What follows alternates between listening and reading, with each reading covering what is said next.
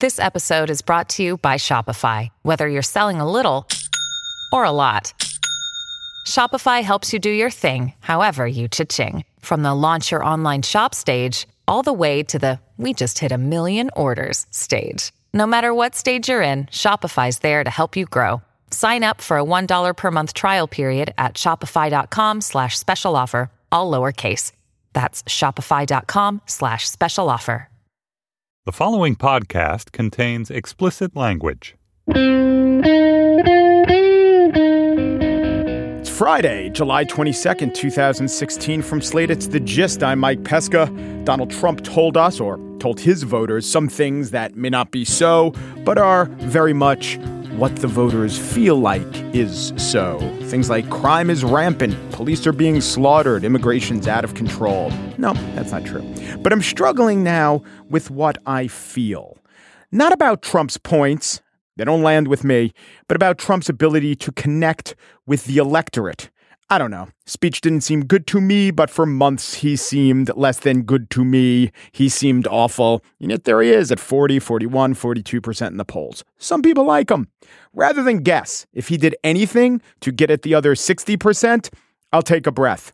I'll pause. We'll see the post convention bounce polls soon. So let me say something that I do know about for sure, something that I can explain to you. And that thing is Queens which is a part of New York City, which a video narrated by Jon Voight that played at last night's convention did not seem to know. After college, Donald faced a decision join his father in Queens or dream big and make it in the greatest city in the world. The decision was easy. Queens is in the greatest city in the world. In fact, when Donald Trump grew up in Queens, specifically the Jamaica estate part of Queens, in specifically specifically a 4,000 square foot mansion, his Queens was the white suburban escape from Manhattan. Yet somehow, since everyone who runs for president has to be born in a log cabin, Queens now a backwater of strivers and real folk. MSNBC was buying it this morning. He came from Queens. He's had a chip on his shoulder since he got to Manhattan. And I think that, having his daughter say that, helped his populist credentials a bit. Yeah. It's so funny how everyone's self conception is the same, right? Everyone says to themselves, those other people, they have airs. Me, I'm down to earth. Those other people, they're fancy. Me, I'm hardworking. But before Trump even spoke at the convention, his billionaire or near billionaire friend Tom Barrack showed up on stage. He runs Trump's PAC. I love this guy's style. I was baffled by this guy's substance. You learn what a man is by listening to your mother, but you learn how to be a man by watching your father. Uh, applause? Barrack spoke extemporaneously, confusingly. He seemed to have warmth and wisdom. He was bald. He had a wireless mic. He didn't have notes, but didn't have really good points. He, he told a story about the first business deal that he had with Trump, and it ended with this. He played me like a Steinway piano. I then spent four months fixing everything in the hotel. A little rent controlled tenant named Fannie Lowenstein, who was the smartest woman in the world, 83 years old. He had me buy her a piano, do the carpet. It was one of the most amazing things I had ever seen. I, I didn't get it. I did get the point that Trump once gave an autograph to the father of a terminally ill child. I will say this now because no one else is brave enough to. Everyone is nice to terminally ill children. Also, terminally ill children cannot be cured with an autograph. What might cure them Trump promises to repeal and replace. Oh, but Tom Barrack. Obviously, he's comfortable kibitzing. Kibitzing was a word he used with Wall Street, and he dropped in references to New York with ease. And the funeral was being held the night before at the Frank Campbell Funeral Hall, 82nd and Madison. Okay, good specificity, not connected to anything else. And I guess what he was trying to do was give you the measure of the man. I came away bemused though there was one part that made me think I could become friends with Donald Trump. He befriends the bewildered. Exactly. Tom Barrack was just a blip in this convention, but he was a bizarre one who deserved a little bit more attention today. On the show today, comedian Hari Kondabolu is here. That guy is just so damn mainstream.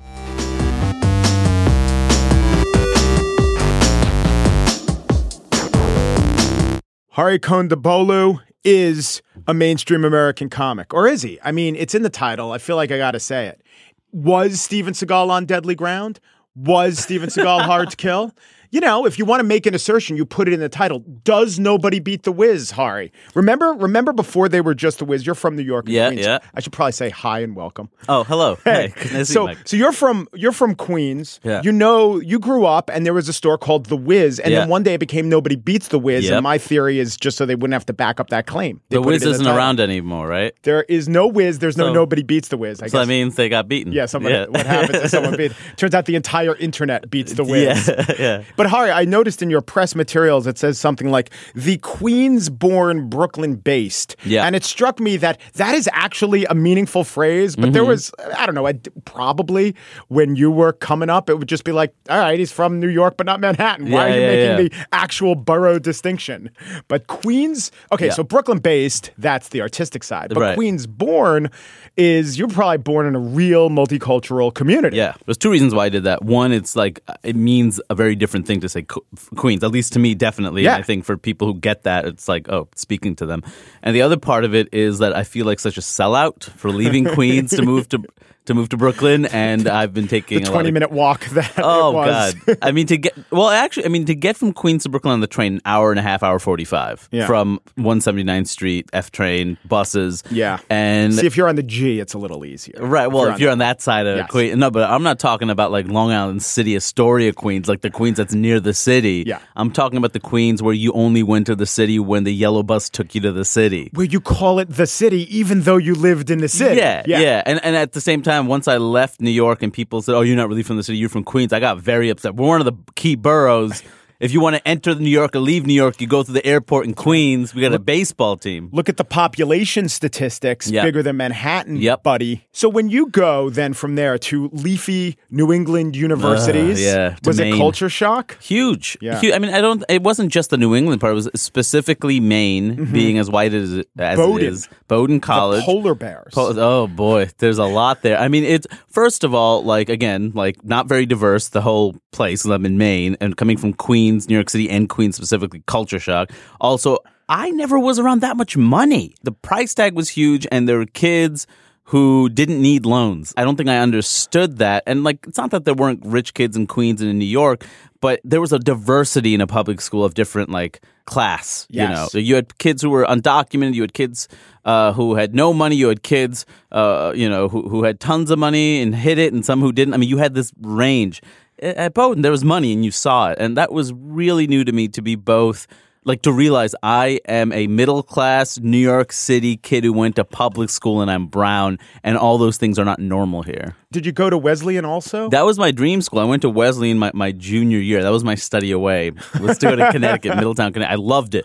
I loved it so much because eh, I feel like at Bowdoin it was like a New England prep school. It was like a school I imagined in the 50s where, you know, like lacrosse is a big deal and, and sports was important even though they were Division 3 and and, Wesleyan and Holden Caulfield would one day matriculate. right, into it, right. Yes. And and Wesleyan, I didn't know the name of the mascot until the end of the year. It's the Cardinals. Nobody talked about sports. The things that were big on campus were art, like making films. There were three improv groups. There was a stand-up group. People would get like messed up and like you know get drunk and all that, but Yeah. they'd also go to plays and film screenings and lectures. Lectures were huge and they were always sold out. They were completely full when there was visiting lectures. And I'm I was amazed by also being on a campus that was so politically active during you know, this was when uh, the Iraq War started. So I needed that. And, and I think Maine was good for me too because I got to see what power looked like. I think you get to see like, oh, these kids have parents and grandparents who have buildings named after them and they got in uh, because they're fourth generation and they're set. They, they're going to school because they have to, but they're already set up. This is a loaded question. You could maybe dispute the premise of it. Do you think that being in Wesleyan, you predated the oppressive political correctness of some campuses, or maybe it didn't really hit Wesleyan like it has Oberlin, or maybe you don't. Maybe you think that's overblown. Yeah, I think it's overblown. Yeah. I mean, to begin with, I don't, I, I don't agree with the idea of the oppressive political correctness. Just because I think it's it's a place where you're forced to think deeply about issues, and there's things that in society after ten or fifteen years, like finally trickle in, like you know the idea of like transgender rights. Right now, ten years ago, you would have said, oh, this person is so freaked out about gender and how it's just oppressively politically uh, correct. What is this trans thing? And then Right. ten or fifteen years later, oh, this is this is standard, and this is actually a mainstream discussion. So Right. With with my ages, oh, African American. Oh, Right, have a right. different phrase every day, and then and now all of a sudden it's like, Yeah, oh, I let's we be a little to get it. sensitive to yeah. other people. and we Maybe actually try to be accurately describing the actual Right. ethnicity. On the new album, you talk about the worst gig you played, which was in Denmark. And you make this great joke. and I still get really nervous uh, I go on stage. And nowadays, I remind myself that it can never be as bad as the worst show I've ever done, right? Which happened in Aarhus, Denmark. Okay. For those of you who are unfamiliar with Denmark, Denmark is what happens if Portland gets its own country. right? That means whatever you think it means, right? Okay, but you're playing for a crowd in Portland. Do you change that joke depending on the crowd, or is Portland so ubiquitous we all get what that means? Oh, you mean outside of Portland? Yeah, like if you're oh, pl- people get it. Okay. Yeah, people get it. You know, I just, I mean, Portland to me is such a unique kind of white privilege that I'm just, I'm so confused by. And you know, uh, W. Kamau Bell, my friend, who has a he has a show on CNN, The United Shades of America. He had a whole episode about Portland and gentrification and race, and you know, apparently it was a huge buzz in Portland because he he was a really thoughtful you know way to, to pose a question like how could this place be so liberal when there are no people of color or not that many people of color here are the ones that are there getting pushed out so yeah i mean when i'm in portland certainly i'm, I'm going to be pushing harder. I remember there's a part where i riff about uh, halloween costumes and how they're feeling guilty because it's portland so they probably wore blackface at some point and they probably thinking they were being ironic. So i mean I, right, two two Halloweens ago. and there was no minority to be like hey.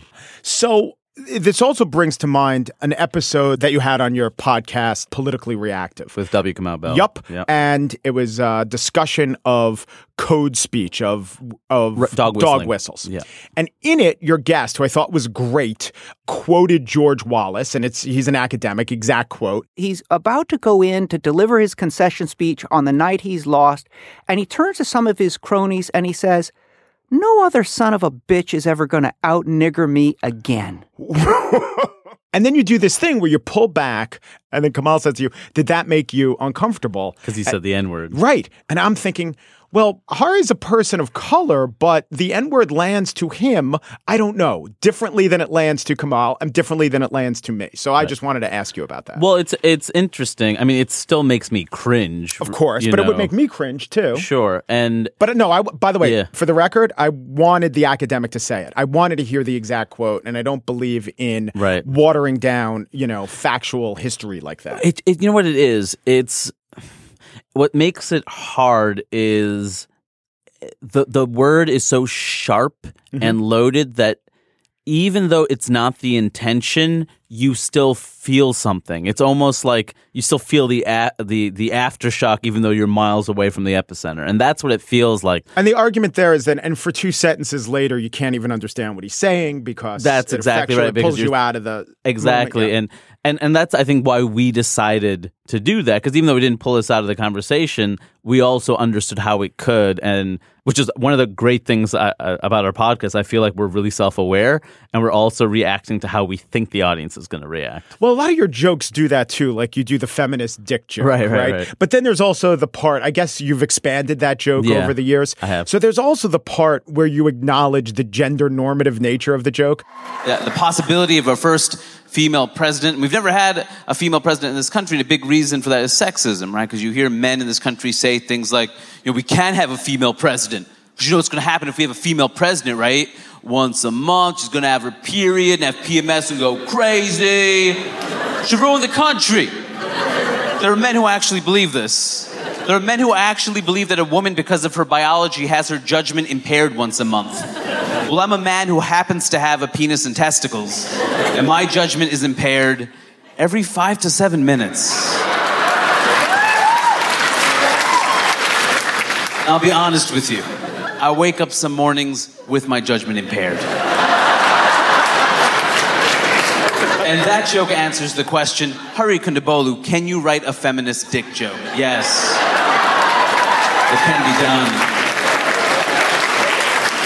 But can you write a joke that doesn't reinforce gender binaries? Look, look, I'm doing the best I can. I mean, I, I did say happens to have a penis and testicles, which implies that not all men have a penis and testicles. I mean, perhaps I can write a postscript at the end of the joke, which includes the transgender community in some small way, and perhaps I can write a joke that truly is more inclusive in the future. No, it's too late. You were my favorite comedian, and now I hate you. I hope you fucking die. Look, I'm doing the best I can. Please stop yelling at me, all right? Please stop yelling at me, imaginary Tumblr conversation in my head. Are you making fun of oversensitivity there, or are you saying that's legitimate? Do you think? I'm saying it's legitimate. I'm saying that trans folks have every right to feel uncomfortable by how I talked about uh, or implied that being a woman has these parts or being a man has these parts. And I think the part I'm making fun of is the Tumblr part.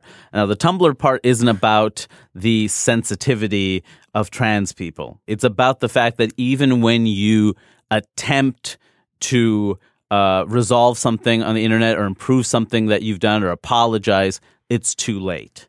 Are there instances where you think that a joke is funny and you believe that, and then someone either raises an objection or you think about it and you realize it's a valid objection? Well, that joke in, in particular, the feminist dick joke, absolutely. There was a there was a trans man after a show I did who came up to me and very politely talked about uh, their frustration with that particular joke, and I and we were going back and forth, and I explained like you know, you're right, but I'm performing in the basement of a sports bar if, late at night to drunk people. Like, I can't explain gender theory. I can't. It's it's not going to make sense. I have to to just to get a feminist dick joke out. I had to find a clever way to to spin it and say it quickly enough so it's punchy.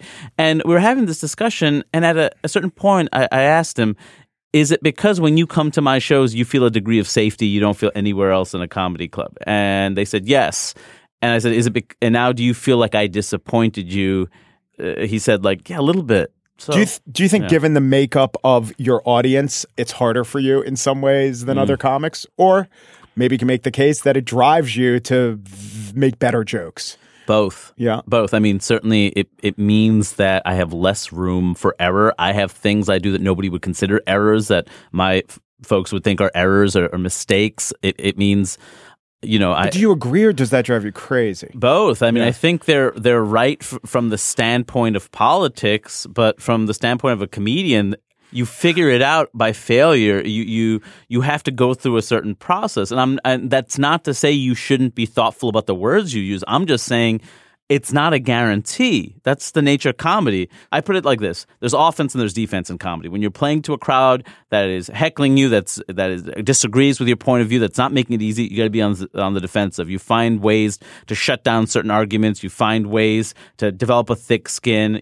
When you have a crowd that loves you, when you're with a bunch of friends who you know that you don't know yet, things just come you don't even think about it you just say hilarious things because the context seems there you don't need to explain as much and you're free and you're natural and that's what it feels like when i'm playing a rough crowd and what it feels like when i'm playing a bunch of people that are my fans Wait, do you think your rough crowd though is rough in a different way than most comedians' rough crowd is? Like Hmm. most comedians' rough crowd will be, you know, the stuff that you do, they, you know, might object to it just because it's too liberal for them. I think your rough crowd might be that was insensitive, even though it's nah, no? because I get that in emails after. Okay. My my crowd are, were- aren't the type to interrupt and you know that those are usually the folks who are on the right who are like Yeah. hate my guts. Like the folk, I get three page emails about a thing I said which they wish I didn't say. Like it's deeply emotional. Those are my fans.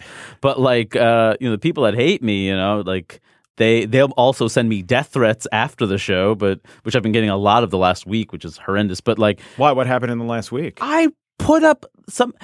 I said something about all lives matter. I said this on Twitter a while ago. Somebody made a meme out of it that was passed around. So I reposted it. This is right after the recent uh, slate of police shootings. Yeah. And I put it up on Facebook and I said, here's a reminder, white people, in response to why they're using all lives matter. Like, when you say that, you should be focused on those issues, not about just disputing Black Lives Matter. Or if you really believe that, this is what it means. Next thing I know, it goes viral and it's all like people who hate my guts sending me messages. How this one guy said he wanted to bash my head in until it was as soft as a pillow. One guy said that he couldn't wait to read my name in an obituary. Another guy just it was simple, like I'm going to slash your throat. Like Really, nothing burnishes an all lives matter argument than Yeah. horrible death threats. exactly. Like Yeah. If This all lives one thing. matter, all lives matter. I'm to kill you. Like This would be one thing if your three word, three syllable phrase wasn't all lives matter. It's, I mean, it doesn't make sense. And, uh, you know, it, I thought the first day I'm like, all right, this is, I get this. Like, this happens to me like a couple of these every month, but th- it's been like 40 or 50 nonstop and comments and messages. And I'm like, you know, this is so ugly. And yet, I assure you, despite all of the reaction from the All Lives Matter crowd, Hari Kondabolu is indeed a mainstream American comic. He's also politically reactive, which is his new podcast. Great guests, great comedy, as always. Hari, really good to meet you. Thank you so much. I, I'm really proud of this record and I hope people pick it up. And then the album comes out July 22nd. It's on the Kill Rock Stars label. That's that's always what comedians want to do. Hari's touring the country too. Check out harikondabolu.com to figure out if he's near you.